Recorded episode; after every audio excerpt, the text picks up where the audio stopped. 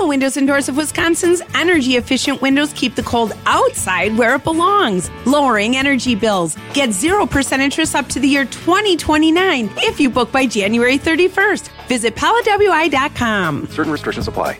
Live from the Annex Wealth Management Studios at the Avenue, it's the Jeff Wagner Show. Come join the conversation on the Old National Bank talk and text line. Old National Bank. Get old. Now, here's WTMJ's Jeff Wagner. Good afternoon, Wisconsin. Welcome to the show. So glad to have you with us.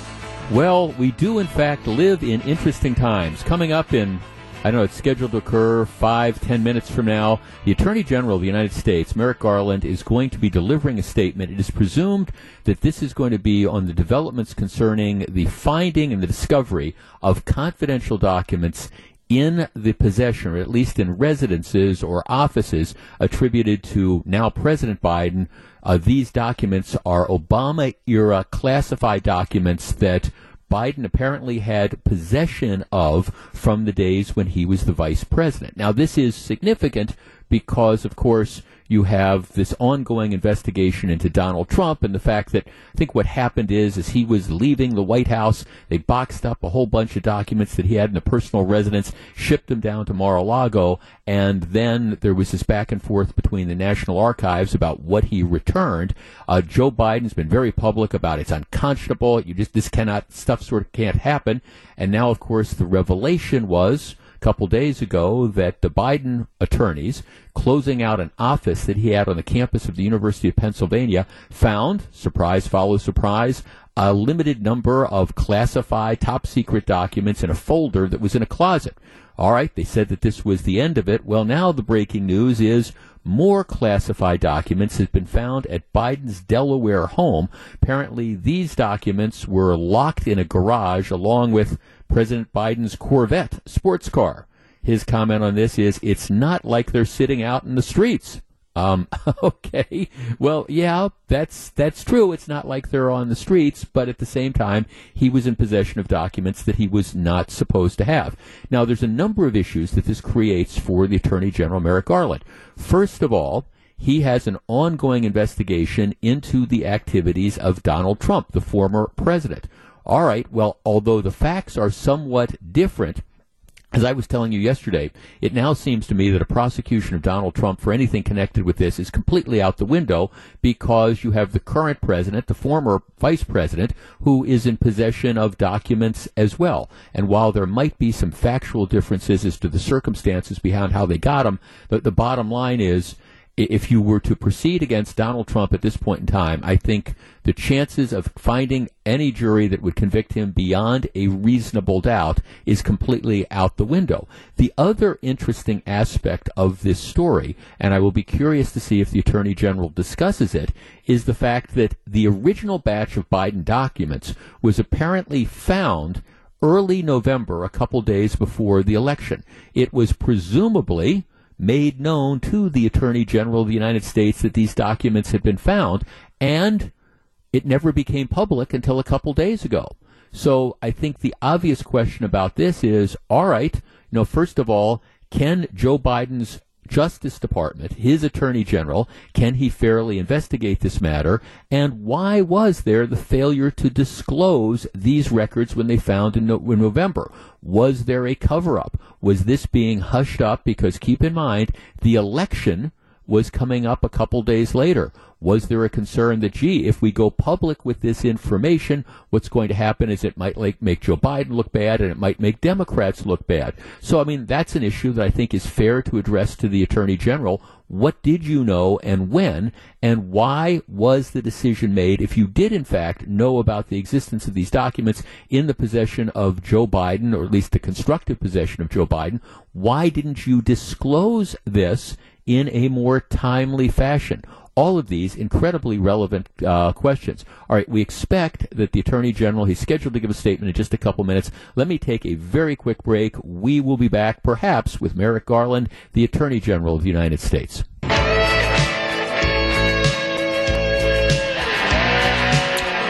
So, very glad to have you with us, Jeff. With all these confidential documents being found in the possession of two past administration principals, possibly the offices, homes of former Presidents Obama and Bush should also be checked. Who knows what they may find? This could be a common practice. You know, that's an interesting question to me because I, I was mentioning this yesterday. I just don't understand how all these former executives are, are, walking around with all these confidential documents. And there seems to be, for example, let's just take the Biden case. Uh, nobody seems to have known that these documents had been missing. And in the case of Biden, they'd been missing for, you know, what, four or five years. I, it's, when when you I, I, go back to my old days in law enforcement, you know, when you have evidence, for example, when a police officer seizes evidence, what the officer does is they log it in. There's a chain of custody. You keep the records. You you turn it into the you know evidence locker, and then if you need that evidence back because you're preparing for a trial or you need it for a trial exhibit or whatever, you go down, you sign out. The Merrick Garland press conference. Merrick Garland yeah, more more details emerging. Now you have to, at the very least, one of our texters makes the point that, very least, Joe Biden appears to have egg on his face. I think that that would be fair. You can remember, perhaps, um, the famous Joe Biden interview on 60 Minutes when he was, you know, asked about this. The, the question that was put to him was, when you saw the photograph of the top secret documents laid out on the floor at Mar-a-Lago, what did you think to yourself? Biden's response, how could anyone be that irresponsible? And I thought, what data was in there that may compromise sources and methods?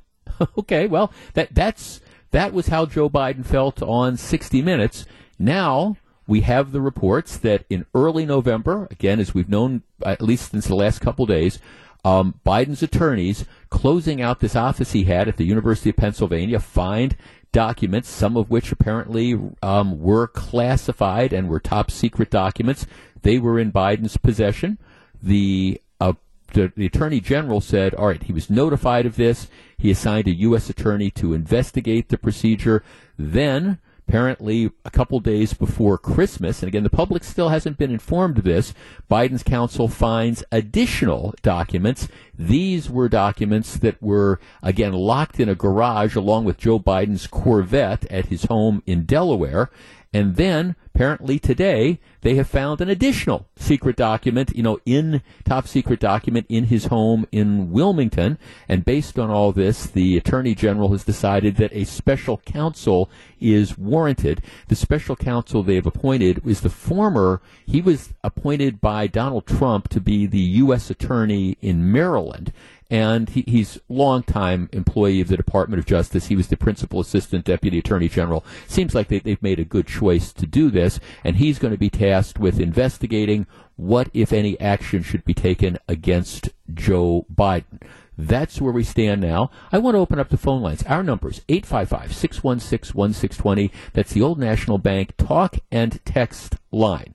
Now, my point from the beginning on this has been I see any chance of prosecuting Donald Trump, for example, for for these records, has completely and totally gone out the window. I, I mean, now I, I, think from the perspective of the general public, even though the facts and circumstances are are different. You, have got the former vice president who's in possession of classified documents. You've got the former president who's in possession of classified documents, and apparently they're still finding more of them in the case of, of Joe Biden. I don't think that you can bring a charge against either one of those people unless you bring a charge against both of those people, and I don't see that that's necessarily happening. To me, one of the other questions, and I was getting into this right before we had to cut away for the press conference, was uh, what? How are these classified documents floating around? I mean, I mean, seriously, doesn't isn't there records that are kept? Let, us just talk about the Biden records for, for just a moment. And I, I've been harsh on Trump for this if you're a regular listener to this program. But how do you how do you take classified top secret documents and there's there, there's no record of them. You can put them in your you know in your garage next to your Corvette and keep them there for years, and apparently nobody knows about it until um, somebody stumbles upon it when when they're looking in the garage. Is there is there no system at all for keeping track as to how classified documents are are distributed and dispersed and how they're collected? Our number 855-616-1620. That's the old National Bank talk and text line. Where do we go from here? We discuss in just a moment. Yeah. Biden goes on 60 Minutes and says, How could any, talk about Trump and the documents from Mar a Lago, how could anyone be that irresponsible? What data is in there that may compromise sources and methods? Well, okay, that would be Joe, that sound you're hearing right now is Joe Biden being hoisted on his own petard. Now, I don't know that I think anything's going to come of either of these investigations, but now it seems to me that, you, you, know, you've got the former vice president, now president, in possession of documents that he shouldn't have had. You've got the former president who kept documents I don't think he should have kept. Now it's kind of what, what, what do we do? And, and my guess is the answer is going to be nothing. But Joe Biden certainly has egg on his face. And to me, the larger question is, how do people get all these documents? Um, let's talk to Sam and McHenry. Sam, you're on WTMJ. Yeah, before I make my comment that I gave to your screamer, I, I would like to raise one other issue. And you know, the night they went into Mar-a-Lago, they they told the American public what they were looking for, and to this day, we don't know if they really found what they were looking for. They won't say. They keep saying, "Well, it's you know, it's all part of our investigation." Yeah, okay, right. So anyway, my to get to my original point, Jeff, when this story broke, my first thought was, okay either you know you got these documents and you're going to be running around on TV accusing Trump of being reckless and putting national security at risk. You'd think the guy would have gone in his garage next to his gas burning uh, Corvette and gotten rid of all those documents. But he didn't do it because he either forgot about the fact that he had them, or he's he's gotten at a point in his head, along with many others in that town, where they think they can get away with whatever they want to do now and they don't have to worry about saying things that might come back at them yeah. because they got yeah, everybody I, wrapped around their finger in the Department of Justice. Well, Sam, th- thanks for the call. I, I don't know how that's going to turn out, but I, I do. I, I, do think that, um, again, the phrase I use is hoisted on your own petard. I mean, Joe Biden was so, so very self-righteous about this issue. And, and again, if you're a regular listener, you know, I have been very, very critical of Donald Trump in connection with the, leaving, you know, the White House with these documents and the refusal to promptly return them and all these sort of things. And I appreciate the factual situation is a little bit different, but at the same time, you've now got the former president, the current president, former vice president in possession of documents that they were not supposed to have. All right, we're going to pick it up right there. 855 616 1620. That's the um, Old National Bank talk and text line. Okay, wh- where do we go from here? And I'm trying to to sort of look at this objectively as a practical matter, as I've been saying. I think any chance of criminally prosecuting Donald Trump at this point in time has now gone out the window with the discovery of classified documents in the possession of Joe Biden, former that he he's had for for years. And I, I guess to me, the larger point is how, how can you just walk away with classified documents? And, and a number of people are making this point. They're, they're starting to find stuff. I, I don't think anybody knows what Biden had because nobody knew it was missing. This is just that they stumbled upon it in early November. You know, they're cleaning out that this office that he had at the University of Pennsylvania, where he was like this guest lecturer being paid a, a, a ridiculous amount of money. That's another story that we'll talk about someday. But they happen, they're closing out the office. Oh, you know, look what we found. We found these documents. And it turns out that they find some additional documents in his garage next to his Corvette. Now they found at least another document. They, they don't even know what they have. And Biden can't say, well, there, there's nothing else out there because I don't think he knew he had this stuff. Which to me, that's the larger question: is how can how can people walk away with top secret documents and and nobody knows that they have them? And but for the fact that somebody stumbles onto them as they're cleaning out closets, you wouldn't know this existed. That to me is, I think, that the big takeaway. Absent again any sort of evidence that either Donald Trump or Joe Biden kept these documents with criminal intent. By that I mean the intent to uh, some nefarious motive. Hey, I, I want to sell these off to the highest bidder or something like that, which I don't think anybody suggests happen. I don't see a criminal prosecution of either one of these people coming. I, I don't see an impeachment of of Joe Biden over this. Some people are texting me, "Oh, you should be impeached." No, I mean this is it. It's just it's sloppiness and it's irresponsibility. And to me, the larger question is, you know, how can this be allowed to happen? And what do we need to do moving forward to make sure that people who have access to documents don't walk away with them. Now, one of our texters says, "Hey, you know, if I was a federal, I was a federal employee, and when I left work, if I took classified documents with me and they were discovered in my house, I would be in Leavenworth." Well, I, I think there might be something to this. Jeff, is there not a checkout process like a library card or something? I, I maybe I apparently not. I mean, I, I, that's what I just don't understand. I mean, I sure I get why the president or the vice president comes into access to top secret documents. It makes sense to me. I don't have a problem with them taking them to their residence or working with them in their office or all. I just it's mind blowing to me that we are so slipshod though that there's no record that they have them. Jeff, the utter gall of Biden to say anything on 60 Minutes about Trump when he already knew about his earlier findings is incredible. I, I think that Biden interview was before they found the documents. I, I don't know if it, if it's I don't know if it's better or worse, but I don't think Biden had a clue those documents were there. and again, I, I don't I don't I don't know. You can make an argument about whether or not that's that's again better, worse, or the same. But I don't think Biden. I don't think Biden has any clue what he has, and and that's why we don't know what else there there is. I mean, what might be at his home in? He's got two houses in Delaware. What might be there? What other offices does he have? Look in the look in the trunk of the Corvette for goodness sake to see if there's anything you know there. Um, let's see. Um, Jeff, okay, Biden and Trump are both irresponsible. That doesn't bother me as much as knowing that the federal archives will hand out top, top secret documents without any record of where they went and who they went to. The real problem here is not Biden or Trump, but the archives department. My local library could do a better job. Well, I think that there's I think that there's a very good point to that. Jeff, this leads to the question of who else has classified documents. That is a very, very good question as well, because there's lots of people who have had access to top secret documents over the years. And I think it's fair to now wonder how many other people walked out of I don't know, walked out of their, their offices as cabinet secretaries or whatever, Republican and Democrat, in possession of documents that were supposed to be returned. And the scary thing is, we're never, ever, ever going to know the answer to that question because I don't think that there's any track of, of this. And unless somebody's cleaning out their garage because or their attic because they're getting ready to move and you find this box and it's got top secret documents in it and they decide to disclose it um, unless unless that's the situation, uh, we don't know what's out there. Jeff, as vice president, as vice president, Biden should have never taken those documents. I think he should be impeached immediately. I, I think that's that's too much. Jeff, as for the Biden documents, how long were they sitting there, and how do we know that none have gone missing or were copied in all that time? we, that being the United States, are really looking like a bunch of clowns.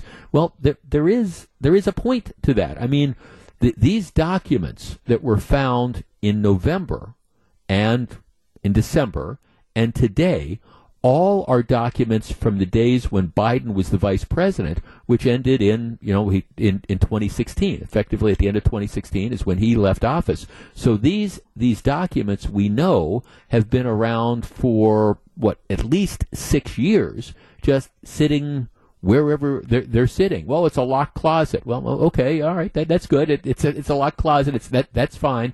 But you know, who knows how long and how many other things might be out there. Jeff, I think the case with Trump is worse because of intent. But at least we knew everything was in his safe at Mar-a-Lago. Who knows how many more documents there are with Biden? Who's to say the maid hasn't found it or what is floating around? Uh, I, I think, you know, that's that's fair. Jeff, there are three things that I get from all this classified document debacle. One, the absurdity of anyone taking classified documents out of the White House. Two, the hypocrisy uncovered from both sides of the political spectrum. Three, the frustration and exhaustion of the American people like me who question what in the heck is going on with all of our elected officials. I, I, I, you know, I could not agree more with all of this. Jeff, don't they have decent librarians in the U.S. agencies that store classified documents? There's no good explanation for why issuing agencies can't keep track of what is quote unquote out here. Not trying to be cute, Jeff, but I'm a librarian for a small choir. I know who has what music out, and I get it back, mostly, after a concert. Um, you know, Jeff, how many documents has Hunter Biden taken after he's gotten done riding his Corvette in his dad's Corvette? okay, there, I, I understand, but here's here's the problem. Here is the problem. While I don't think that there's any evidence that suggests stuff like that, this is now going to be one of the, the speculation games. You know, what's the role of Hunter Biden and things like this?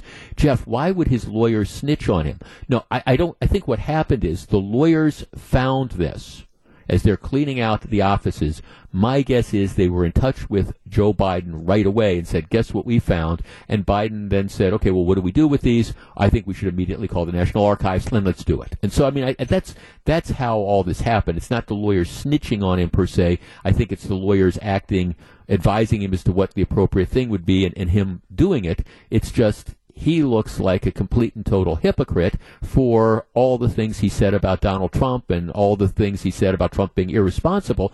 Points that may, in fact, be valid points, but it turns out he was, you know, just as, you know, just as irresponsible in connection, you know, with that. So I guess we'll have to see how this all works out. Jeff, I wonder if Obama has some documents as well. I, I wonder I, I wonder that too. I, I wonder if former President Bush has some documents. Heck, I wonder if Jimmy Carter walked away, you know, when he left in 1980, whether he walked away with some documents. And of course, the truth is we're we're never going to know. Maybe at some point in time they're going to be in Plains, Georgia, cleaning out an attic, and you're going to find a whole bunch of top secret documents that Carter walked out with. We're never going to know. And that's, I think, as scary as anything. And maybe that's the big takeaway that we have to have moving forward you, you if you're going to dish out classified documents, even to people who are entitled to have them, you got to make sure that you're getting them back at some point in time. That, I think, is one of the takeaways. Other takeaway is, as a practical matter, I don't think President Trump's going to get prosecuted. I don't think um, President Biden is going to get prosecuted, but I think everybody looks bad in this case. My favorite text of the day so far Jeff, What's more scary than top secret documents missing? It's Joe Biden behind the wheel of a Corvette. Ooh, feel feel the burn there. Somebody else said to me, "Biden doesn't strike me necessarily as being a Corvette guy." Well, I, you know, you, you just you just never know. I can see him wheeling at high rates of speed through the streets of uh, the mean streets of Delaware. You just never know. All right, let's switch gears. There is there is a fascinating trial that is going on now down down in Kenosha. I will tell you this up front. I, I, mean, I don't. I have. I make no predictions as to how this is going to turn out or what happened, other than to say it. Eh, it is a very, very difficult, at least in my opinion, case for the prosecution. This is th- this trial of Mark Jensen. Mark Jensen is, I think, one of the more notorious, at least at one time convicted killers in the history of the state of Wisconsin, at least over the last 30 or 40 years. That this goes back December of 1998. Um, Julie Jensen, who was the wife of Mark Jensen, she dies. The prosecution's theory. Now, this happened in December of 1998. He was charged with her murder in 2003. So it took an, a number of years for them to bring the case. Ultimately, the case went to trial in 2007. He was convicted, sentenced to life in prison without possibility of parole. He has now um, in a situation where that conviction was reversed. We'll talk about that in just a minute. So he he's on trial again. It is always very difficult to go back. First of all, just in general, and try a case from 20 years ago simply because witnesses forget, witnesses die. It's tougher to do that. It's, it's very, very difficult to go back and retry something under those circumstances. This case is even more interesting because it was always a difficult prosecution. It was almost entirely circumstantial. There aren't witnesses. The, the state's theory is that he poisoned her with antifreeze and then ultimately strangled her. The defense's theory is, look, they were estranged. She was despondent. She was suicidal and she killed herself and did it in such a way to frame him to make it look like he was the, the guilty party. They don't have direct evidence. By direct evidence, I mean uh, they don't have they don't have fingerprints of his on, on a pillow that was used to strangle her or things like that. But they have pretty compelling circumstantial evidence in some respects. They have him searching the internet, looking for, um, looking for, you know, searching antifreeze and, and, about poisons. They've got, you know, X-rated email exchanges um, between, you know, him and the, the, woman that he was seeing. So you, you've got all this sort of stuff. They've got statements from a jailhouse snitch whose credibility, I think, was somewhat suspect that Jensen made incriminating remarks about the murder behind bars. They've got testimony, and you heard some of that that apparently was presented from one of the neighbors who thought his his reactions were real bizarre. The day after his wife is found dead, he's like high fiving people, stuff stuff like that. It just just bizarre sort of stuff. But that's that's that that helps mount a circumstantial case but still there's limits of this. The key pieces of evidence, I believe, that got him convicted when he went to trial in 2007 was the fact that she, before she passed away, had, had sent notes. Um, she'd given a neighbor a letter saying that if anything happens to her, Mark is the one that, that did it. She also made statements to the police and her son's teacher saying that she suspected her husband was trying to kill her part of her letter said, I pray I'm wrong and nothing happens, but I'm suspicious of Mark's suspicious behaviors and I feel for my early demise. Th- this was very, very powerful. It's her making statements essentially from beyond the grave saying, look, th- this is, I think he's going to kill me. It was introduced in trial and was a big factor, I think, in the jury saying, okay, this now fits in with all this other circumstantial evidence we have, and, and this is where the conviction comes from. Well, the Court of Appeals and subsequently the state Supreme Court said that those statements were inadmissible, that he had the right to, you have a right in the country's country to confront the witnesses against you.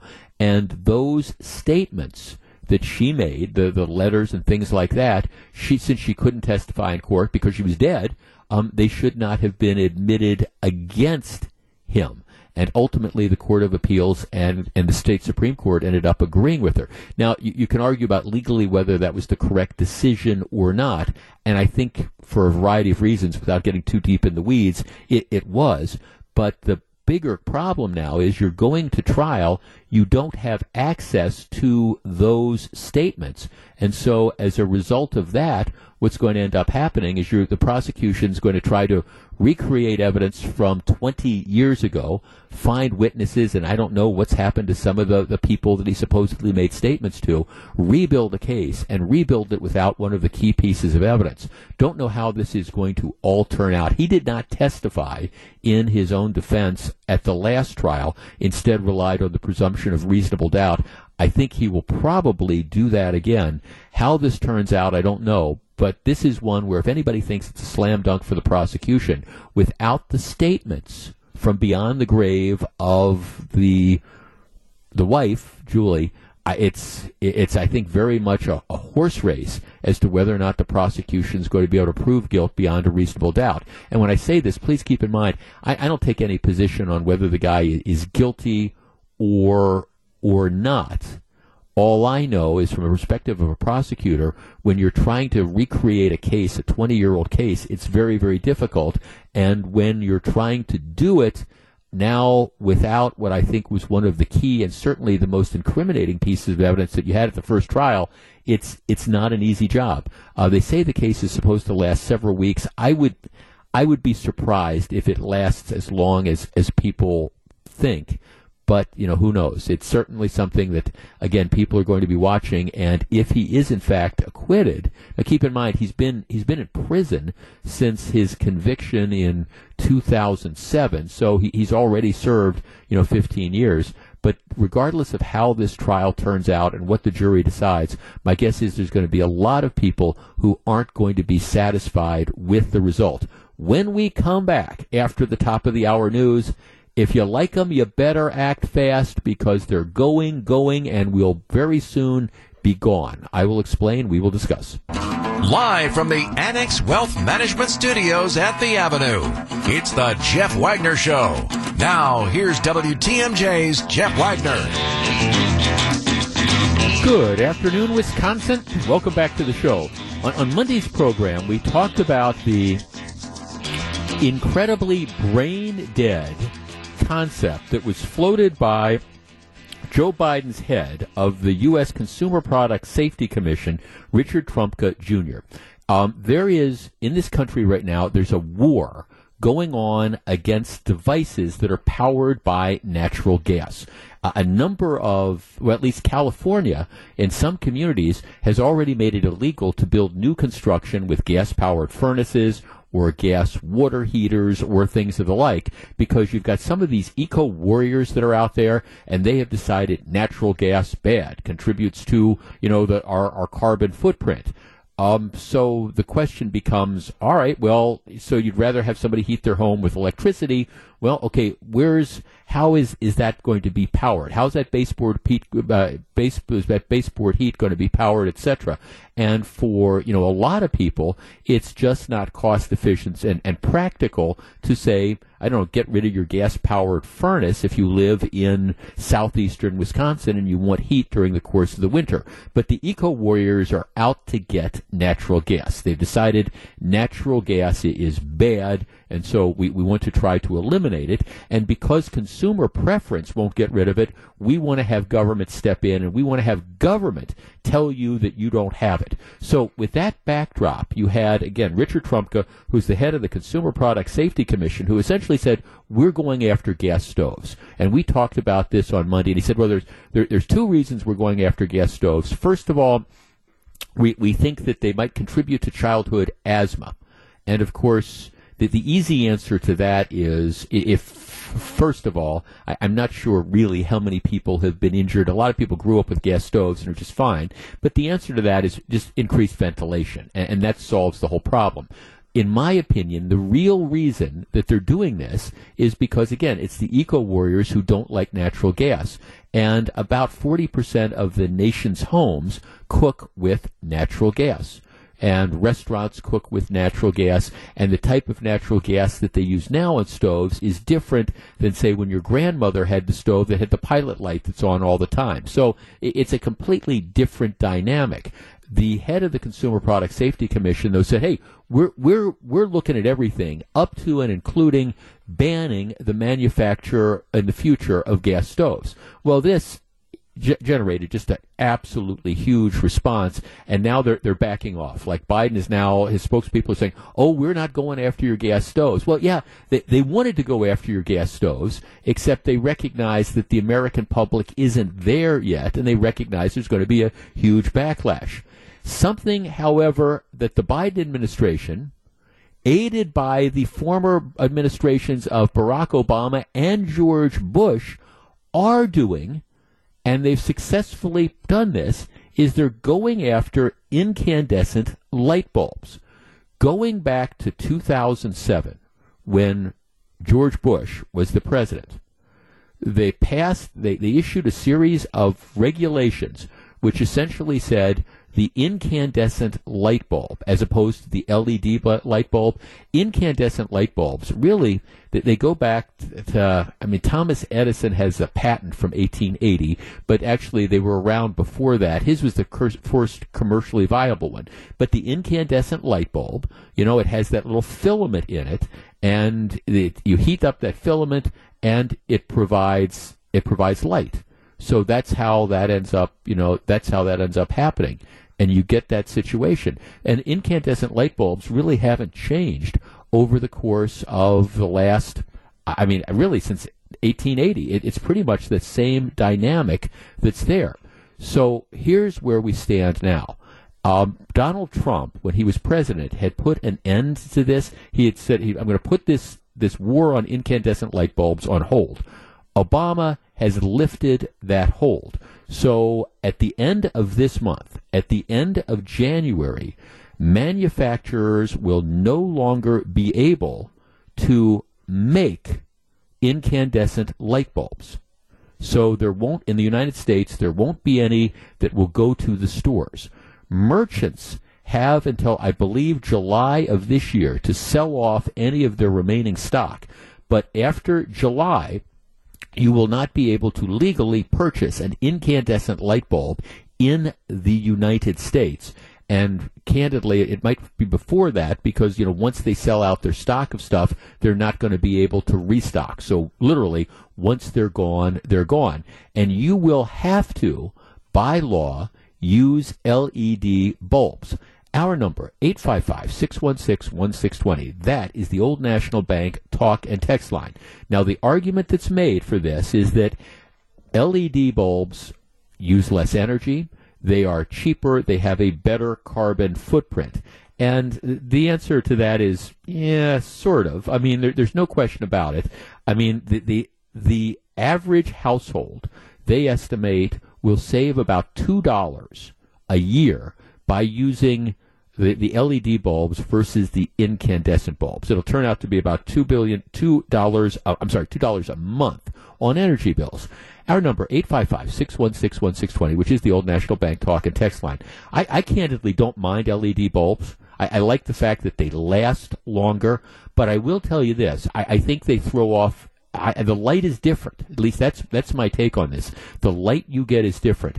I've grown used to them, and I don't have a problem with using the LED bulbs. But isn't this a matter where it should be individual choice? And if you, they estimate right now that about 20% of the American public still uses incandescent bulbs. Should the government tell you that you can't? 855 616 1620. That's the Old National Bank talk and text line. We discuss in a moment. Our number, 855-616-1620, which is the old National Bank talk and text line. Now look, I, I'm all for consumer choice. And if you decide that you want to go with the LED bulbs as opposed to the old-fashioned, L, um, you know, um, the old-fashioned incandescent bulbs, I get it. I, I don't have a problem with that. They la- they're more expensive to buy, but they last a lot longer. So in the long run, you're you're going to save money, and they have a little bit less carbon footprint, a little bit less. That that's just the, the reality of this.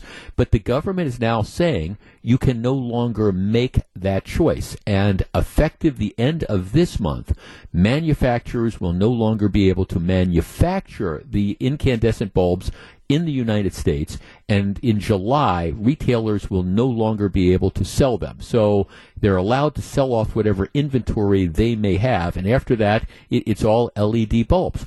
I've made the switch, and, and I don't I I, look, I, I don't mind. And actually, there's a lot of things about the LED bulbs that I personally prefer, except I don't think they throw off as much light. I, I just, I, I don't, but I've learned to live with it. The bigger question, though, is should the government be telling you that you can't make that choice? I mean, we, we I think pretty clearly people have said, hey, you know, stay out of our kitchens. You know, we don't want you messing around with our gas stoves all right, should we say, hey, stay out of our, of our lamps? 855 616 1620. Let's start with Joey in Delafield. Joey, you're on WTMJ. Yes, sir. Uh, I went uh, pretty much LED with everything I have. But uh, my microwave, I tried to get a bulb for that, and it's probably three quarters inch in diameter and maybe two inches long. And I've been to all the big box stores. I've been to different, you know, Ace, True Value. Everybody, they said it's not available in LED. So that's kind of it'll be kind of interesting something like that. And then my next problem is my in my living room I have a really nice fan and it has a light in it. You can dim it up and down. I tried to put a LED bulb in and my dimmer won't work with it. Yeah. And yeah. all the LEDs you got you need LED dimmers. So that's if you really want them to work right. And so that's yeah. a whole other situation for a lot of people. I I went and spent you know kind of stupid money doing that, but to do it's because I wanted to. I like the dimmers, but you, yeah. the, the old dimmers they work somewhat, but not not perfectly. I mean, maybe fifty percent is how they kind of work. It's really weird. Yeah, no, no th- thanks for calling, Joey. Now, my my understanding is that if there are, and and I, I, haven't researched the microwave oven light bulbs.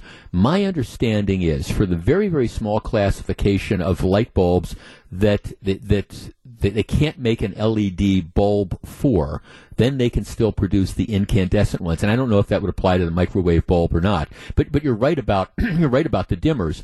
You know, some of them works and some of them don't work with some of the objects that they end up having.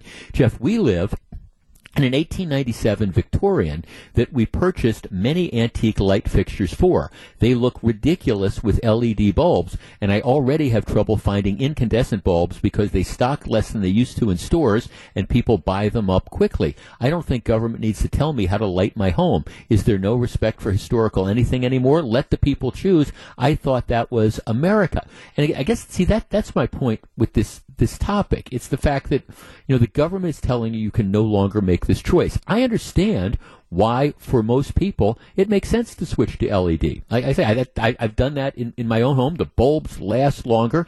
I think I give up a little bit in the way that the light th- is, is, thrown out, although they're getting better. And I'll, I'll be the first to concede that. But, you know, what about that person that has, you know, the, the home that, that the LED bulbs really just don't don't work for. Um, Jeff, I changed out to LED three years ago. I've saved on my electric bill. Jeff, I took out my LED, LEDs. They mess up my AM radio reception. Well, we don't want to have that happening. Jeff, many years of hard lobbying got this through. So the real question is who is winning financially and who is losing? And who do the winners support on the mean streets of Washington, D.C.? No, this was a win for the eco warriors. That, that, that's what this is. The justification for this all along is that if you, if you, if you use incandescent bulbs, you, you must hate the planet. Um, and, and there is a small a carbon footprint, but it's if you look at the numbers, it's it's a it's a it's a very comparatively small carbon footprint that we made. Um, 855-616, uh, Jeff, what about three-way lamps? You need three-way bulbs. Um, Jeff, I think the bulbs actually, the LED bulbs actually look more vintage. Well, um, that's it. Um, Jeff, I said the same thing yesterday. We're no longer America, the home of the free. The government will decide what's best for us, and we will go along with it whether we like it or not. Jeff, they're already telling me I'll have to drive an electric vehicle eventually. It never ends. That is, by the way, you know, a great example. You know, that's what you're seeing in Cal- what's California that says by, you know, uh, 2035, you're not going to be able to sell um, cars that are otherwise, that are anything other than electric. Huh. Um, Jeff, I bought these from Amazon for outside lights, and no, this would be the um, again, this would be the uh, the LED bulbs, and no local hardware stores had them. I agree that I think the government needs to stay out of this. Jeff, I thought this and the gas stove issue was crazy until I saw that Congress was voting on eliminating the IRS. Um, there you go. Jeff, does this also include Christmas lights and night lights? Again, my understanding is the exception is if if they don't make LED bulbs that are comparable, then then they will continue to have the incandescent. But that's a very very small number of those. Jeff, I also. um, uh, let's see. I've already made the change, and I like that they don't get hot, and I, I, think that there's a good price, so I have no problem. And as I keep saying, I respect that. I respect that, but the the bottom line of this is I think it's an individual choice that you get to make. And so far about 20% of America still makes the choice that they want to stay with the um, stay with their incandescent bulbs. Um, Jeff, I'll be living in the dark when I can no longer purchase incandescent light bulbs because LEDs cause me to get migraines. I don't believe the government should tell us what we can and cannot do. Donald Trump was good for something, wasn't he? Well, okay, there you go. You've got that there. Jeff, this is a pet peeve of mine. I want to use the light bulbs that I want to use. So there you have it. Jeff, I pretty much buy LED light bulbs now, um, but I do have some of the incandescent left. Um, but there's just no question about that. So, okay, here, here's the bottom line of all this. If it's a battle that's already been been lost, and and now we're we're at the stage. This has been a fight that's been kind of going on for 15 years, but that battle is now over. So the bottom line is. If you are somebody who really, really, really is dedicated to the incandescent bulbs, what you do is you have you've got about another five or six months to be able to go out if you can find them. And already Amazon, my understanding, is pulling out, pulling back on some because some states like California are more aggressive than this as others. So if you're really, really, really dead set on using incandescent bulbs, what you need to do is you need to go out and you need to buy a bunch of incandescent bulbs. You need to start hoarding them because pretty soon you're not going to be able to get them. Or you can just switch to LED because that is the way of the world. They are from the government and they're here to help us. So very glad to have you with us. All right. Let, let's move away from something that, you know, some decisions by government officials and boards and agencies are difficult, and then there's some that should be easy. And this is one that was easy in in Wal- in Waukesha. Now, in Madison or in other places, it might be difficult. The school district uh, of Waukesha, the Board of Education, voted unanimously yesterday, eight to zero. Which would be unanimous to approve an amended version of their proposal titled Parental Rights and Transparency. This proposal touches upon gender identity, pronouns, transgender athletes, and bathrooms. Under the proposal that they have adopted, district staff will not, I say not, be permitted to call minor students by names, nicknames, or pronouns other than commonly shortened or abbreviated full names or pronouns consistent with the student's biological sex without written permission from the parent.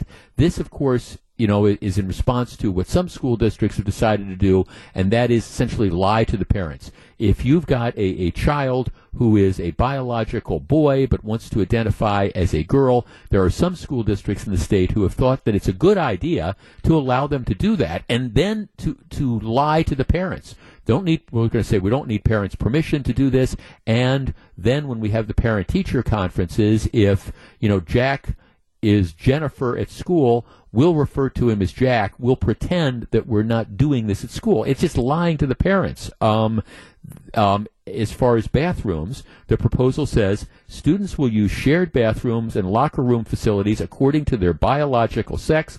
Students who request exceptions for shared facility use shall have a plan on file with the school district that is determined by the superintendent to not to introduce an excess of risks to other students. Again, something that says, hey, we're going to look at this on, on a case by case basis, but a, a 16 year old biological male isn't automatically going to be allowed to go in and shower in the girls' locker room. And I think that that's a reasonable sort of position as well.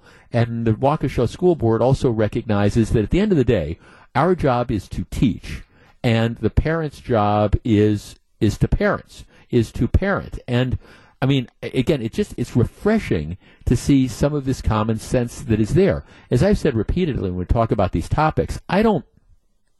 If if you've got a child, and that that child biological male, for example, identifies as a female, I, it's fine with me as long as the parents sign off on it. If that's something that the parents, in conjunction with school psychologists or personal psychologists, decide is the appropriate thing, I'm cool with that but you can't do it behind the backs of the parents, as some school districts are at least apparently trying to do. Waukesha unanimously sides with the parents, and I side with Waukesha.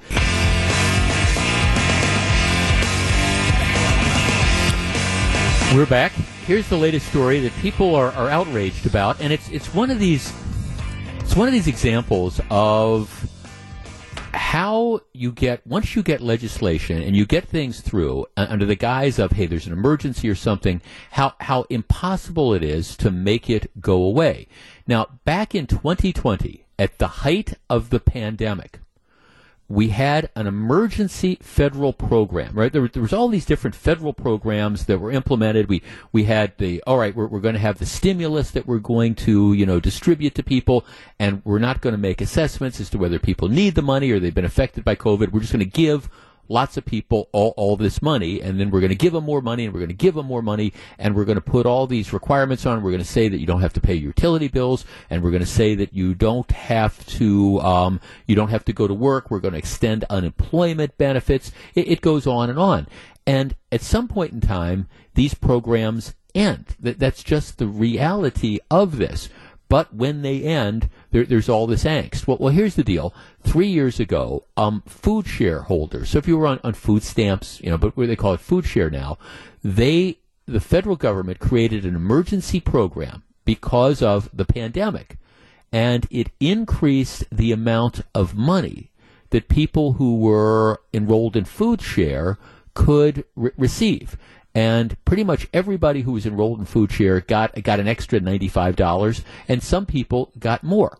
Now that that program has been going on since 2020 well here we are. It's january of 2023 and let's face it the pandemic is over I mean, that's that, that is the reality. The the pandemic has ended. You know, Joe Biden is arguing in front of the Supreme Court that um, these Trump era ways of trying to like send people back without allowing them to stay in the country for hearings on, on immigration that that uh, Joe Biden is arguing, hey, the reason we did this was because we had the pandemic, we had this health emergency, but it, it's over, so I shouldn't have to follow that anymore. Well, well, here's the deal: food share uh, and these bonuses have been going on for three years. They are now due to end. And they're going to end in February, which means that the amount of money that people are getting is going to revert to what it was pre pandemic, adjusted for inflation. Okay, and and I'm reading these stories about all these people who are just you know outraged outraged about this, and you know many you know families are going to have to go back to smaller benefits and things of the like. And I, and look, I, I understand, I guess, that nobody likes to get less money. But at the same time, when you implement these policies and the justification is it's an emergency, we've got to do something temporarily because we, have got a, an immediate hardship that's here. Well, at that point in time, those emergencies don't go on forever. Now, if you want to make the argument that we need to spend a lot more money and we need to increase the amount of benefits that people on food share get, okay, that, that's an argument that you can have. But to say that, oh, this is terrible, that in February of 2023, long after the justification for the emergency payments has ended, that we have to pretend and continue there's an emergency. That, that's what's wrong. If we want to address this on the merit and say we should up the amount of money that people on food share get, Okay, let, us have that conversation. But let's not say, well, people have been getting this extra money because there's an emergency, so that means they need to continue to get the money forever. That's how these government entitlement programs start, and it's how they grow. They're put in on a temporary basis, and then we're told we, we can't do this anymore. And this is the latest example of it. All right. TMJ4 had a very, very interesting story the other night. We talk on this program regularly about reckless driving. And it, whenever I ask for a show of hands, you know, people who've seen somebody drive recklessly in the last two days, everybody's hand go up. It's just the thing. We had that story we talked about, I think it was yesterday or two days ago, that the horrible situation where the, the young woman, 23 year old woman, does the Milwaukee slide, which is where you pull into the parking lane, the bike lane, you pass somebody on the right at a high rate of speed. She's driving. There's four other people in the car. She loses control, slams into a fire hydrant, slams into a pole. You know, she's dead. But that happens with all too much frequency. So the, the police, I think, are, to their credit, very, very sensitive about this reckless driving. And I think, you know, at least according to the Milwaukee Police Association, the officers are cracking down on the issue. And I'm looking at the number of citations that were issued um, over the last several months. Um, December of last year, December of 22, they issued 68 reckless driving citations. Now, this isn't the point I want to make, but they issued 68. My guess is 68 is a Friday night, if you want to really look at what the, the reckless driving things were. But they issued 68 citations in December. November, they issued 55. October, 59. And that's up. In September, it was 40. In August, it was 40. In July, it was 36. So the point is they're issuing more of these citations. And the police union president said it's just this push of enough's enough reckless driving has come to the brink in Milwaukee. We've had too many deaths. So they're they're trying to be more aggressive in their enforcement. And and I have I have no problem with that. Like I say though, I, am shocked that 68 for the month of December.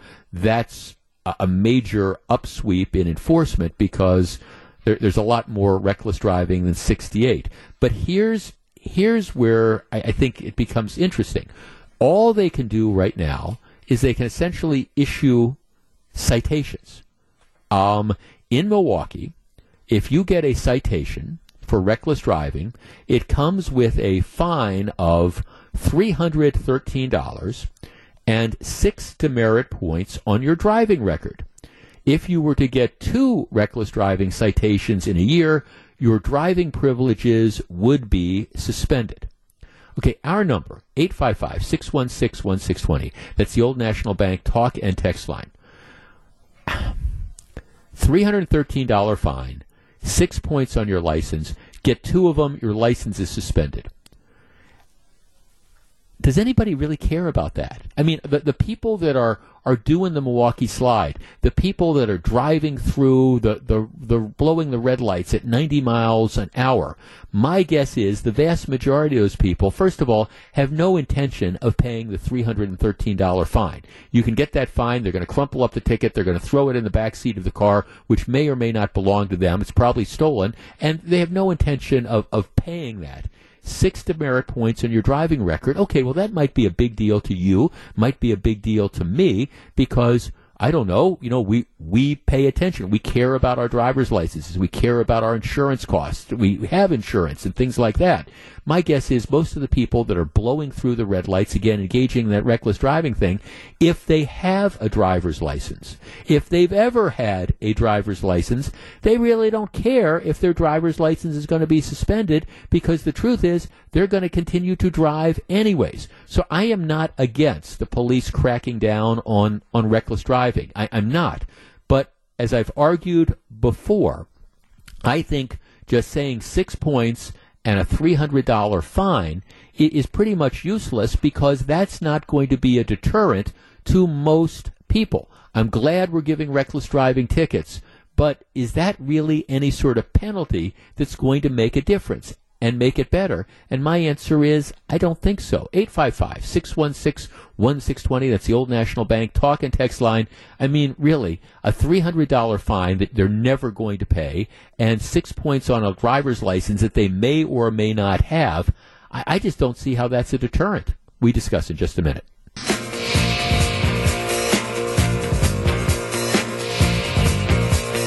Eight five five six one six one six twenty. Jeff. I find it interesting that 1,800 Milwaukee police officers found 68 instances of reckless driving in 30 days. 1,800 officers. How many car thieves did they catch in 30 days? Five, ten? If you're looking for taxpayer money spent with little return. No, that's not it at all. I mean, I, I think. I think part of the problem is, you know, reckless driving has been down on the list of enforcement in part because the penalties are ridiculous. The penalties are ridiculous. A $313 fine that the people who are engaged in reckless driving have no intention of paying, and there's really no way to get them to pay, and you're going to get six points on your driver's license. Well, like I say, I guess if you're running through a red light at 75 miles an hour, uh, my guess is not too many of the people have driver's licenses in the first place. Well, it could make your insurance go up. My guess is most of the people doing that driving don't have insurance on the vehicles. I know you're supposed to, but you know we're we're applying these rules, which would be a deterrent to normal people, to people who just don't give a rat's rump, right? 855 616 1620. Here's the deal. As I have said repeatedly, what you have to do is you have to increase the penalties for this. I was arguing earlier this week, you know, first reckless driving, fine. Second reckless driving, it is a crime. It's not a civil forfeiture. It's a crime that you can go to jail for. Why do we wait for that chronic reckless driver to blow through the red light, hit and kill somebody before we decide that we're going to take it seriously. Jeff, motor vehicle laws only apply to responsible people. Most reckless drivers don't care. In fact, many don't have driver's licenses. You're right. Fines are not a deterrent. I'd love to know how many millions of dollars on the books in delinquent fines that I would add are never going to be paid. Dave in Illinois. Dave, you're on WTMJ. Good afternoon. Yeah, good afternoon. Um, I'm a salesman. I'm up here two, three days a week in the Milwaukee area, and I I see reckless drivers all the time, and I've basically given up calling the cops, dialing 911, whatever you want to call it, uh, because if if you're especially if you're on the highway, once you once you get the cops, the 911 operator, as soon as they figure out where you're at, then they just start transferring you between you know, the state police, if you're on the highway and you're in a different town and highway, they're like, well, we got to transfer you to that town. It's it's flipping maddening. You know, it's like that's their job, not my job. You know, I'll tell you what the car is. I give them a description, license plate, all that. And it's like, then I got to do it three or four times. Yeah. I mean, I don't Yeah. even call anymore. So it's, Yeah, no, a, it's a no, it's frustrating. System. You know, Yeah, thanks to no, thanks to call Dave. I, I and I get it. Look, and I and, I mean I, I understand. It's like if you call nine one one and you say, "Okay, I was driving down, I don't know, I was driving down Hampton Avenue, and this is where I am. I'm at 60th and Hampton, and a car just passed me, went through a red light at 90 miles an hour, um, almost hit a couple pedestrians. this is I didn't get the license plate."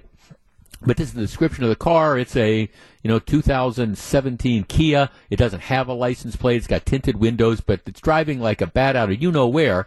I, I, I don't know that you can do much more than that. And that's, it's one of the reasons why you need more police out on the streets. That, that's the bottom line.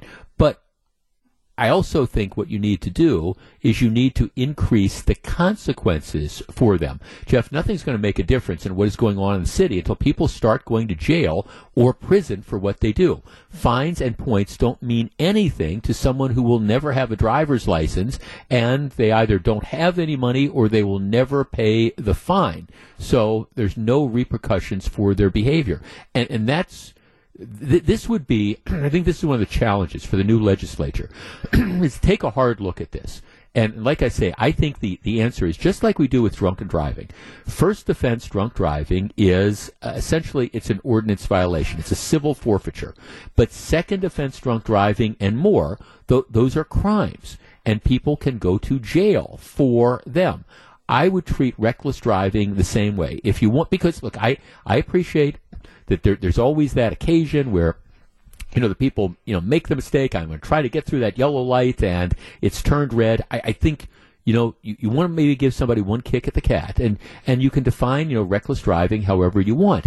But, all right, you give the fine. Maybe you say, okay, six points and the $300 fine. That's okay for the first offense. But after the first offense, at that point in time, it's time to say, we're going to be serious about this.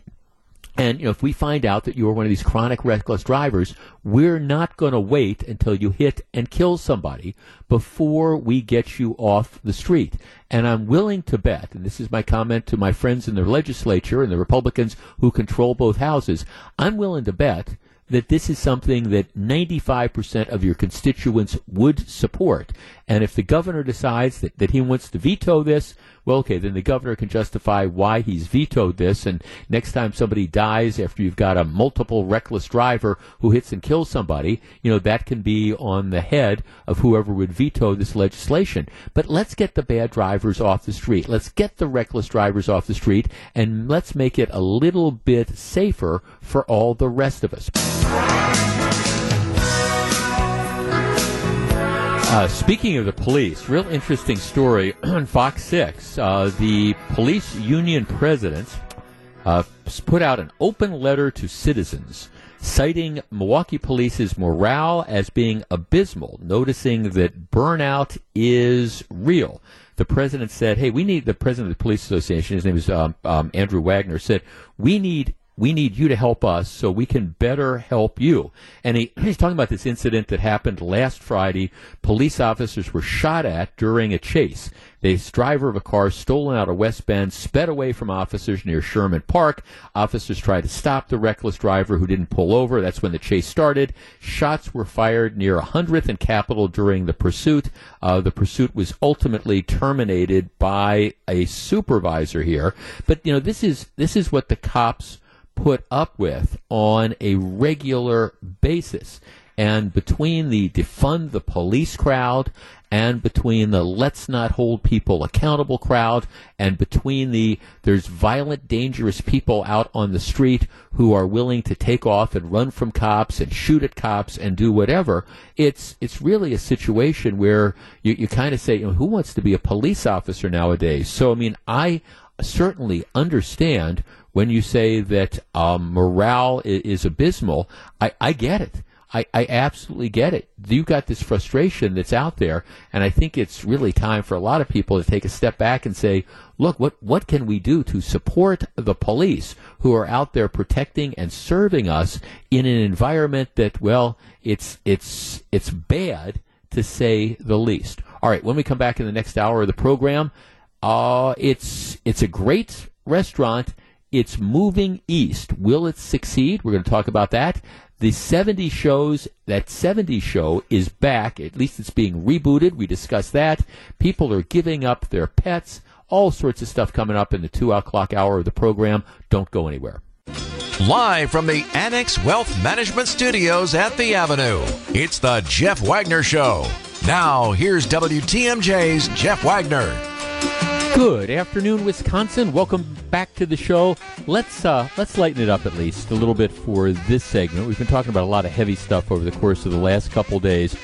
There, depending on what part of the country you are in, you can get into heated discussions about what what type of fast food is is the best. I was um, I, I was at dinner last night, and I was with uh, a guy f- who used to be from Milwaukee, but now he's he's relocated to Minnesota or something. And they, they I don't think they have Chick Fil A's there. I, at least not where. And he was saying, you know, I, I, last time I was back there, I drove by one of these Chick Fil A restaurants, and there, there was just there, the lines were were out through the parking lot and coming out onto the street. And I said, yeah, that's that's the way the Chick Fil A is. And, you know, once Chick fil A hit Milwaukee a few years back, it's been incredibly popular and they've expanded and started out with the one restaurant that they had, I believe, out in, in Brookfield on Capitol Drive. And, and now the, the latest one, I think, is in Glendale on Port Washington Road, kind of by where I grew up. And it's incredibly popular. And I, I, I mean, I think they do, I think they do a good job but am, am I going to sit in a drive-through line for 15 or 20 minutes to get a chicken sandwich? No, that's just I, I, that's just not me. I'm not going to end up doing it. But obviously, people do, and, and people love it. Well, again, if you want to talk about fast food, there is there is a, a, a fast food brand that if you are from the West Coast, it's kind of like the holy grail of fast food.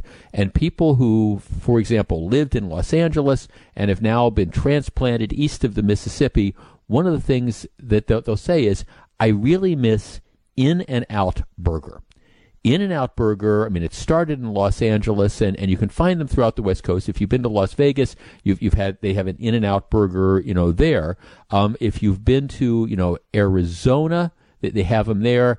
In and Out Burgers, you can find them in Texas, but by and large, you cannot find them east of the Mississippi River. It's kind of like the old movie Smokey and the Bandit. Remember, the whole premise of Smokey and the Bandit was this was back in the days where, where Coors beer was sort of the holy grail, and they didn't sell Coors beer east of the Mississippi River. So the whole premise of the movie Smokey and the Bandit was what we're going to do is you know, you've got X number of hours to drive from here go, you know, pick up cases of Coors beer, you know, and bring it back. That was the whole premise. That was the MacGuffin, the thing that got the chase going. It was like Coors beer. Well, now you can find Coors beer pretty much anywhere.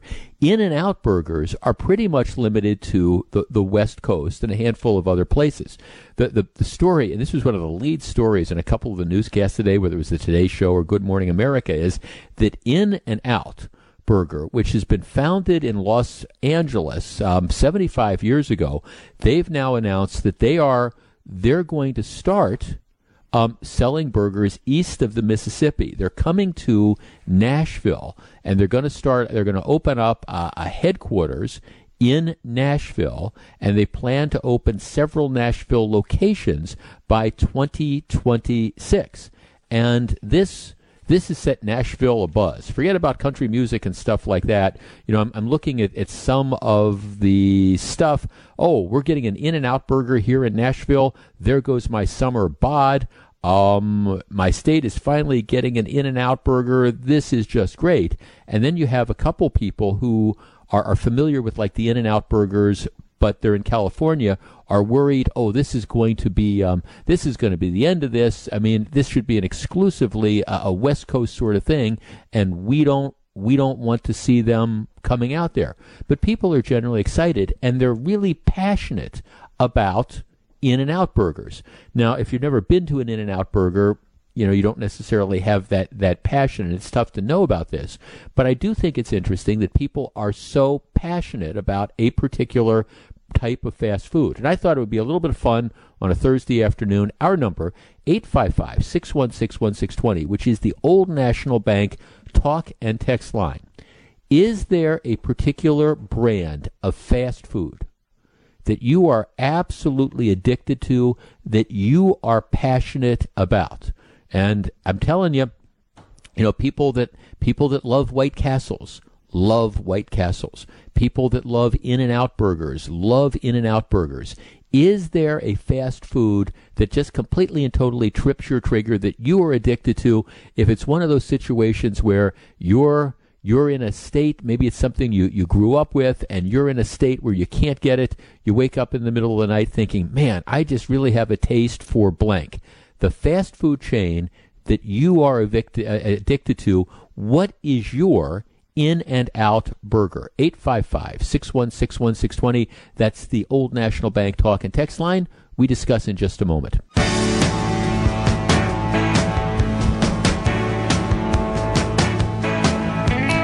855 616 1620, which is the Old National Bank talk and text line. Much buzz. In and Out Burger, which is largely confined, it's a, it's a restaurant chain, restaurant. It's a fast food chain, goes back 75 years. It's it's it's big, really really big on the West Coast. Now you can find them in some other locations as well. They they but the big announcement today is they're moving east of the Mississippi. They're going to open up um, an office and restaurants in Nashville, and this now looks like they're planning an expansion. I can't tell you the next. I can't tell you if they're coming to Milwaukee or not. But the people who are familiar with In and Out Burger, they are passionate about this. And my question to you is Is there a fast food that you're passionate about? Here's a text Jeff, I don't really eat fast food, but when I do, it's In and Out Burger, double, double animal style. Animal style is they, they grill, uh, they, um, they spray mustard on the patties. So it's, they, as they're grilling them, they, they put mustard on them and then they serve them with like all sorts of other stuff on it. Let's start with Joe in Greenfield. Joe, you're on WTMJ. Hello. Yeah, hi Jeff. I'm actually calling on behalf of my wife because uh, she raves and really raves about Whataburger. Uh, she has family in Texas, and she goes, yeah. "That's our first priority when we get down there. We all eat at Whataburger." And she's had an In-N-Out burger. She says they're fantastic, but this is one step above, in her opinion. And uh, I hope I would love to see that chain open here. Yeah, so, you know, it's funny. Uh, I, I've I have been to. You know, thanks for the call, Joe. I appreciate it. I have been to. I have been to Whataburger. Whataburger is um, again, it's a regional one. There's there's several hundred, but it, it started in it started in San Antonio, and um, yeah, it's it's based in San Antonio, I think, and it started kind of in that area. Um, there, there's it, Texas, New Mexico, Arizona. I think there, I think there might be some throughout some of the rest of the South, but it's it's basically a Texas sort of chain. And you're, and, and again, they're just like Chick Fil A does chicken. Um, Whataburger and and just like In and Out Burger, they they do burgers. And you know, if if you're going in there and you're asking for I don't know, you know, I, I want something, I, I want this broad based menu. No, that's not what they do. They, they do they do burgers, but they say they do them well. Tom in Hartford. Tom, you're on WTMJ. Yes, I like Culver's, Jeff. Uh, they got a good mm-hmm. variety of burgers, and their fries are good. And uh, they built our, our new one out here now, and it's uh, opened up about, uh, I think it was open in August or something, because we brought, the yeah. other one burnt down. But also, I would like to see a Chick Fil A out here. I love that too, but we haven't got one.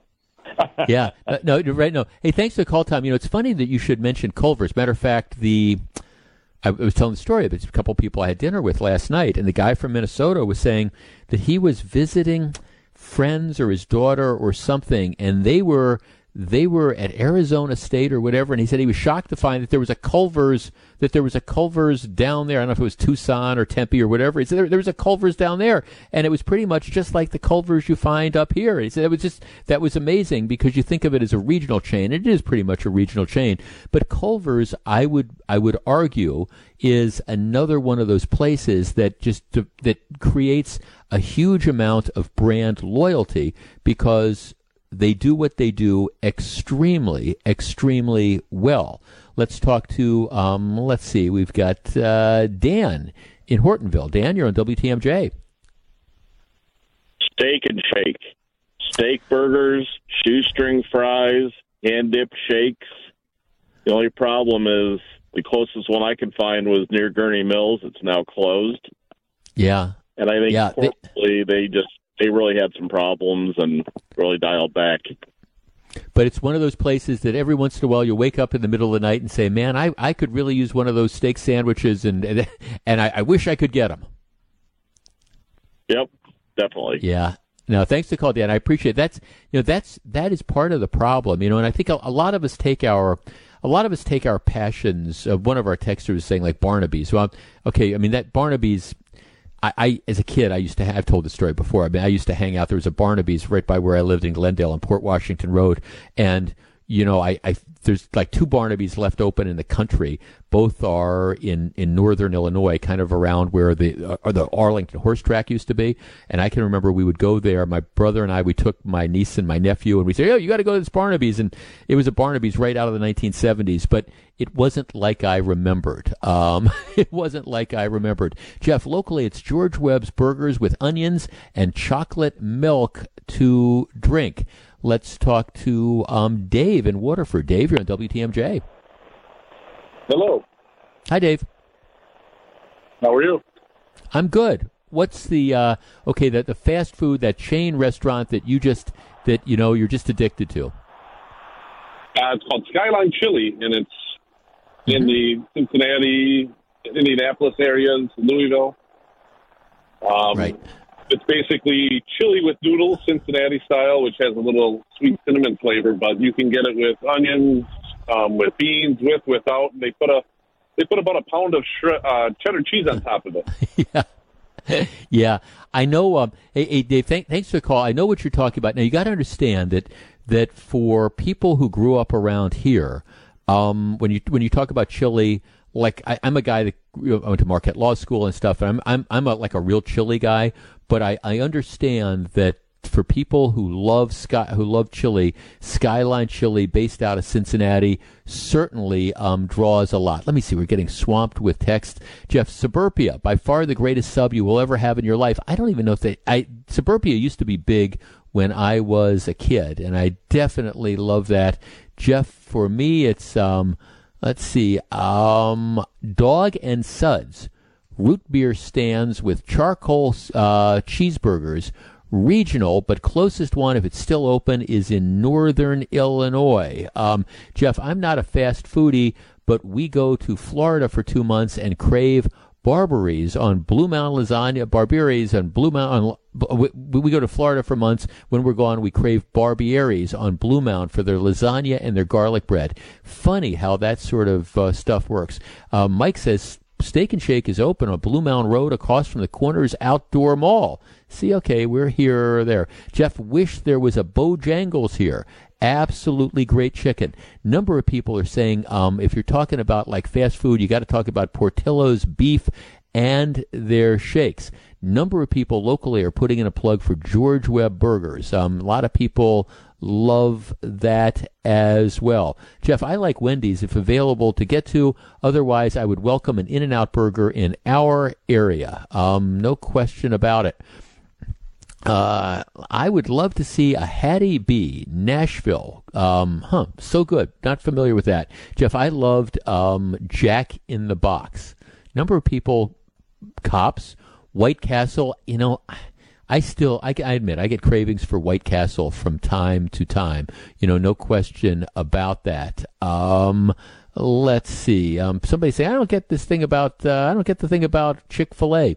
Well, you either get it or you don't. There's just no question about it. I appreciate that. A number of people are recommending Suburbia as well. And that's, they, those used to be, you could find them all over. Um, now, not as many. I love Jeff Kentucky Fried Chicken. All right. Well, you got the KFC. They're tougher to find. Um, Bojangles sweet potato pies. Okay, there you go. You've got that there. Um, just like your last caller, I love steak and shake. With that said, at Marquette basketball games, you get a free shake if the opponent misses two free throws in a row. Yeah, that's right. It's it's good only at the one in downtown Milwaukee, but that's not far from our um, that's not far from our Avenue studios. So Bottom line is, if I made you hungry, that's what I was trying to do. it, it's just, it is, it is amazing the passion that's here. So I, I don't know that In and Out Burger is coming close to Milwaukee at any point in time. But if you happen to be in Nashville or you happen to be in LA or you're in Las Vegas and you're in the mood for that fast food fix, I'm telling you, in and Out Burger, at least you can say you've been there, and then you can uh, get into an argument with people. If you say, I didn't think it was that special, my guess is that you'll like it. Okay, we need to set the record straight. There is Steak and Shake, and there is Shake Shack. The Shake Shack is the place where if the opponent misses two free throws at the Marquette game, that's the one that's downtown. You you get the, the free small milkshake. And then there is Steak and Shake, which is again the national sort of chain that's out there that uh, people were talking about with incredible fondness. It, it's fine. I'm just going through our messages, and it's uh, Dog and Suds. Remember Dog and Suds? That um, in the 70s that was big. It was it was like a hot dog and root beer drive-in chain. Over 650 restaurants across 38 states. Um, it kind of kind of ran its course because it's still around. But the most recent information I can find is um, it's about 15 locations across the country, down from down from 650. But again, it's it's got a little bit of that cachet that's going on there. So Dog and Suds, that's a name from the past as well. People have their just trust me. You look at our um, you look at our uh, text line. You can see people have their passions. Number of people um, again, Whataburger out of Texas. Uh, I grew up in Texas. Was hooked on Whataburger. Definitely one of the best burgers that you have. They also have Taco Cabanas, which blows Taco Bell out of the water. All right, so that's it. If you're in Texas, check out um, Whataburger. You know, no no doubt about that at all. It's just that's one of the fun things. And fast food just inspires that kind of passion, whether it's In and Out Burger, Culver's, or whatever else. And no to one of our texters, there is not an In and Out Burger in Cedarburg, Wisconsin. That's an Out and Out Burger in Cedarburg, Wisconsin. In and Out is not east of the Mississippi as of yet. When we come back, all right, it's nostalgic. Will it be a success? Stick around.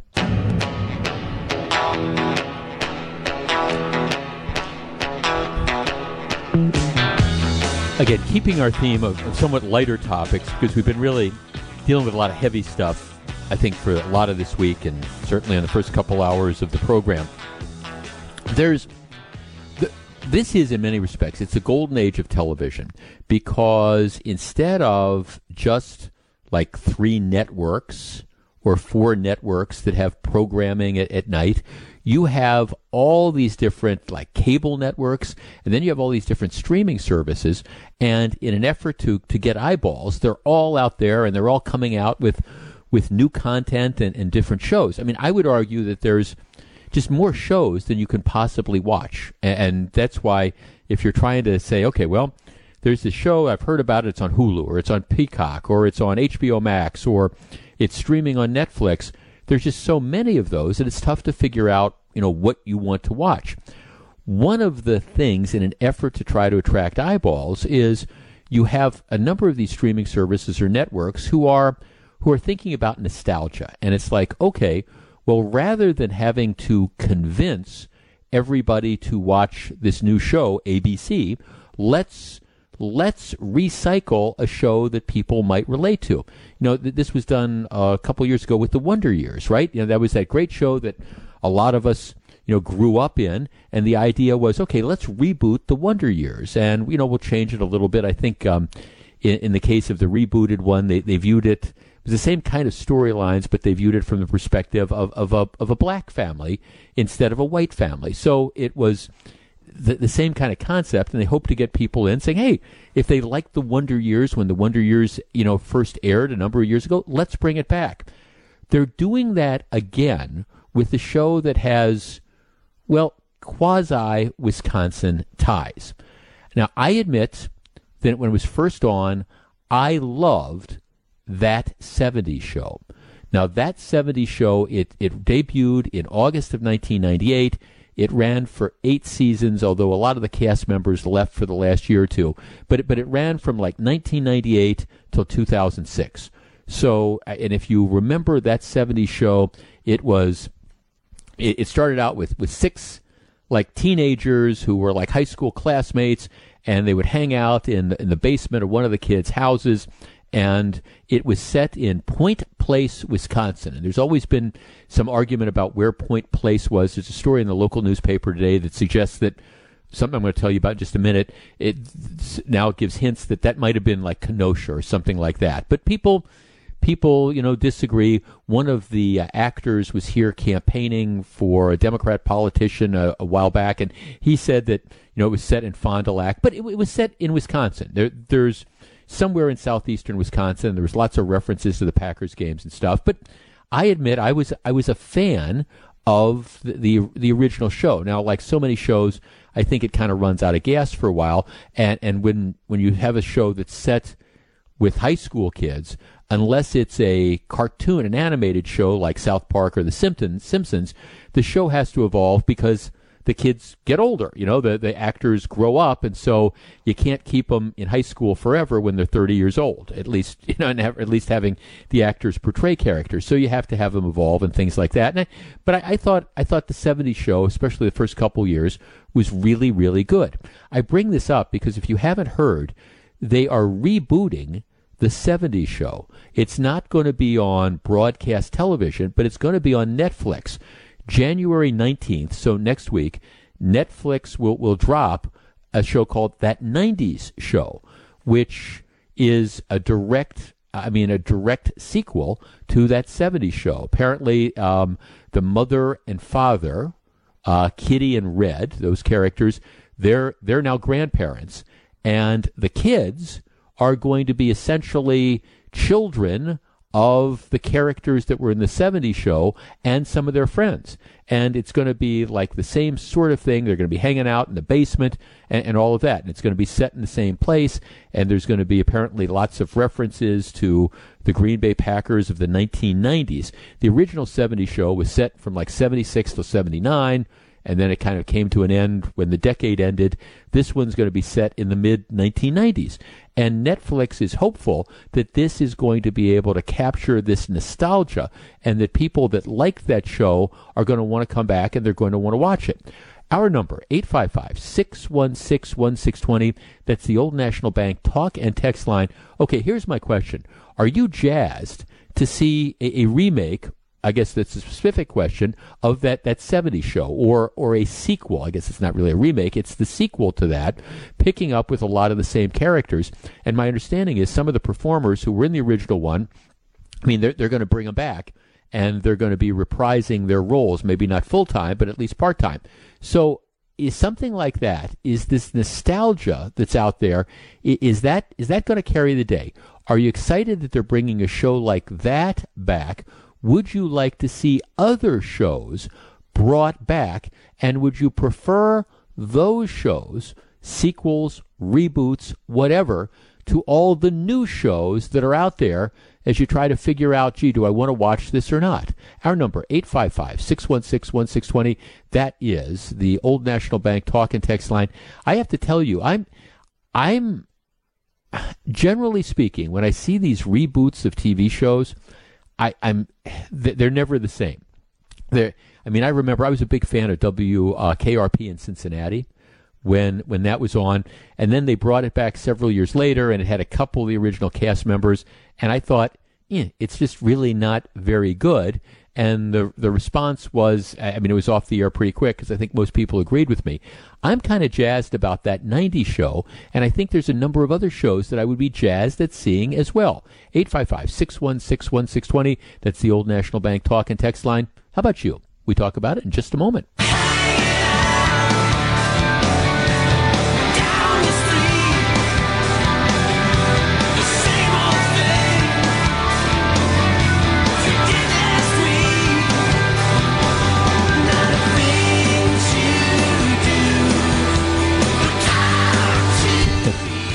855 616 1620. That's the Old National Bank talk and text line.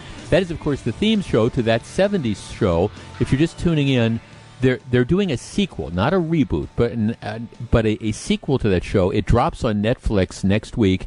It's called That 90s Show, and it's going to feature that the premise is that the two parents, Red and Kitty, um, they are they're now grandparents, and they're they're it, there's a bunch of kids that still hang out in, in the basement, but these are their grandchildren, the kids of some of the people who were in the original show, some of the characters, and and I think it's going to be similar in a respect. It's clearly trying to capture nostalgia. I actually, I, I, will tell you, while I'm generally reluctant to watch these shows, I'm I'm intrigued to see that one where that one go because I, I liked it a lot. Jeff Cheers would be great to bring back, as long as most of the characters are back. They have Night Court coming back already, and Frasier. Uh, there's rumors about Frasier. Kelsey Grammer says he'd be open to doing it, but I don't think there's any plans right now. Uh, Jeff, I'm not jazzed. I think it's going to be bad. They tried to reboot it as the 80s show, and that was very bad. Uh, the only show I could think of that would work well as a reboot would be a Hill Street Blues. Unfortunately, a lot of the characters in Hill Street Blues are have passed away as well. Jeff, I love the first run and can't wait to see that 90s show, especially being born and raised in Wisconsin. Jeff, I'm willing to give it a shot we watched Fuller House and we loved it. Jeff, I see they are redoing Night Court. I'm interested to see how it turns out. I loved that show. I never. I, th- that's right. They are bringing back Night Court. I think that's on. Uh, I think that's going to be on NBC. I, I, don't. I think that's on a broadcast thing. Could be wrong about that, as opposed to Netflix. Jeff, I might give it a look, but unfortunately, when they bring something back, often it's not as good as it was originally. It's really hard to accept a new version, especially if the old version was really, really good. And and I I agree with that. Like I said, the, the best example to me is. Um, best example to me is uh, the, well, at least a good example, would, like I was saying, was WKRP, where I love WKRP. And my guess is that anybody my age or, or certainly older or maybe a little bit younger, everybody, you know, who goes into radio loved, you know, WKRP in Cincinnati. Let's talk to Brad in Madison. Brad, you're on WTMJ. Hi, that 70s show was horrible. Oh, you didn't like the Why 70s show? Ever put that? No, it was. It wasn't anything like the 70s, and it was horrible. The acting was horrible. Everybody in it was horrible. It's no oh. happy days. Oh, Brad. Thanks for. I'm telling you that that's that's fighting words. No, see, I, I, I mean, I, I'm not going to necessarily be a judge of, of acting, but but I thought. I mean, I, I kind of like the story. I love the fact that it was set in somewhere in southeastern Wisconsin. No, I, I, I kind of, I kind of liked it. You said everybody in there was horrible. I mean, Laura Prepon, who played Donna. I mean, my gosh, all of us who were children of the 70s, all of us, you know, wish that we had, you know, a, a girlfriend like like Donna. That was just the case. Um, let's see, 855-616-1620. I really watch, uh, I really want to watch, I like the new shows. For example, I really want to watch Wednesday, which is starting its second season on Netflix. Yeah, Wednesday refers to, um, Wednesday Addams. You know, remember the, the little girl from the, the Addams family? Well, now she's a little bit more grown up, and I know that one's a very popular one. Jeff, most reboots aren't that good no matter what the character uh, category. I wasn't impressed with the 70 shows in the first place. Um, but uh, then, you know, even as I was someone who grew up then, I thought it was lame. Jeff, who the heck hates that 70 show? Geez, Louise. Um, I agree. I agree, but that's okay. That's people won't watch it. Um, Jeff, I don't think that uh, Night Court's going to be the same without Markie Post. I'm not sure if she's. Uh, I yeah, I haven't looked at the, the cast list, and I'm is is Markie Post even still around? Jeff, do you think they could bring back a show like the A Team? Well, some of these shows that were on were just they were products of a, a particular time. I think it would be very, very difficult, for example, to, you know, restage the, the A team, you know, with Mr. T and things like that and try to, you know, recreate it. I, I think that would be extremely difficult. But, you know, if they figure there's a, if they figure that there's a, market for it, they'll do it. I think one of the things is that, um, one of the things, yeah, Markie Post passed away last year. That's what I thought. Um, one of the things is that if they think there's a market for this, I mean, it's one of the reasons why over the holidays on HBO they had the uh, the reboot, the sequel to the A Christmas Story. Um, I haven't. I haven't gotten a chance to watch that yet, and I don't know how well it particularly did. But it's it's again these things that are pre-sold. So instead of having to convince somebody, hey, there's this new show out there, it's called Kaleidoscope, it's really good, and you go Kaleidoscope, what what is that? At least if it's a show that people have seen and has some recognition and maybe has some good feelings, except our one listener, Brad and Madison, who hated the, the, the 70s show. Eh, for those of us who liked it, it's at least enough to get us to give it a look. And, and that's, it's going to work because I have Netflix. And once this thing drops, I, I don't know that I'm going to necessarily watch all the shows, but I'm definitely going to give it a chance. I'm going to fire it up and I'm going to see if I like it. Um, Grant in Wauwatosa. Grant, you're on WTMJ. Hi, Jeff. Hi, Grant. I don't know why, but lately I've been uh, getting into Hunter, old episodes of Hunter. Uh, they're from the 80s, detective show in California. Fred Dryer right. plays right. Hunter. Stephanie Kramer is his, co- uh, his fellow uh, detective. But anyway, I'd like to see they bring that back with Aaron Rodgers. He's tall, good looking, and lanky, just like Fred Dryer and uh, he's got a good personality. I think it would be good, but I got to come up with somebody to play Stephanie Kramer's role. Well, uh, thanks for the call. Maybe you know you, you you never know. Aaron Rodgers knows the actresses and stuff. I mean, he could probably he could probably help find somebody. That would be an interesting career. Aaron Rodgers is an actor. Okay, bottom line is nostalgia does sell. I will be curious to see how this works out. I'll be curious to see how Night Court works out, and if they are successes, you can expect more because if nothing else, that that's why you have all the sequels to the Marvel movies. The different uh, if there's money to be made by recycling stuff, they will recycle it. You know what's going to be the big movie this year? There's another Indiana Jones movie coming out. Harrison Ford is 80 years old and he's reprising his role as Indiana Jones. Go figure.